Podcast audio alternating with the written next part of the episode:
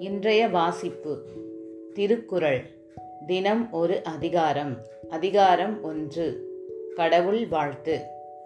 குறள் எண் ஒன்று. அகர முதல எழுத்தெல்லாம் ஆதி பகவன் முதற்றே உலகு. இந்த குறளுக்கான விளக்கம். எழுத்துக்களுக்கெல்லாம் முதன்மையானது ஆ.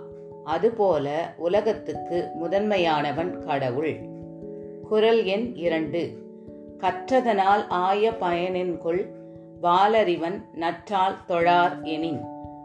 இந்த குரலுக்கான விளக்கம். கடவுளின் திருவடிகளை வணங்காதவன் என்ன படித்தும் ஒரு பயனும் இல்லை. குரல் எண் மூன்று. மலர்மிசை ஏகினான் மானடி சேர்ந்தார் நிலமிசை நீடு வாழ்வார். இக்குரலுக்கான விளக்கம். அன்பர்களின் மனமாகிய மலரில் வீற்றிருக்கும் இறைவனது திருவடிகளை தம் மனத்தால் துதிக்கின்றவர் எக்காலமும் அழிவின்றி வாழ்ந்திருப்பார்கள். குரல் எண் நான்கு.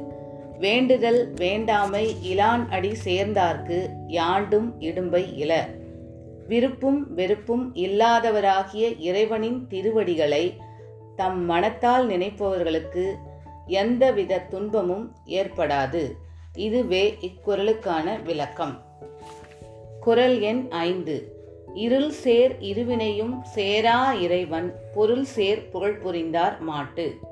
இக்குறளின் விளக்கம் இறைவனது உண்மையான புகழை விரும்பி எப்போதும் அன்பு செலுத்துவாரிடத்தில் அறியாமையால் வருகின்ற நல்வினை தீவினை ஆகிய இரு வினைகளும் சேர்வது இல்லை.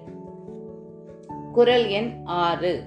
பொறிவாயில் ஐந்தவித்தான் பொய்த்தீர் ஒழுக்க நெறி நின்றார் நீடு வாழ்வார். இக்குறளின் விளக்கம் ஐம்புலன் ஆசைகளையும் ஒழித்த இறைவனது மெய்யான ஒழுக்க நெறியில் நிற்பவர் பிறப்பும் இறப்பும் இல்லாமல் நிலைத்து வாழ்வார்கள். குரல் எண் ஏழு.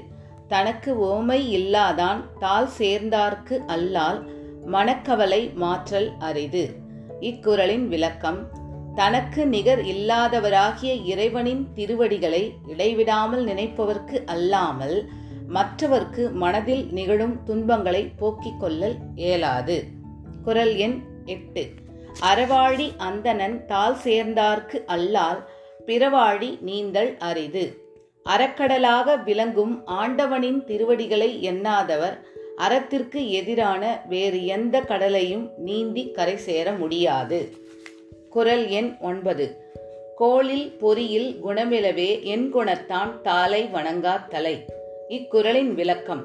பார்க்க முடியாத கண் கேட்க முடியாத காது போல எட்டு குணங்களை உடைய இறைவனின் திருவடிகளை வணங்காதவரின் தலை இருந்தும் பயனில்லாததே.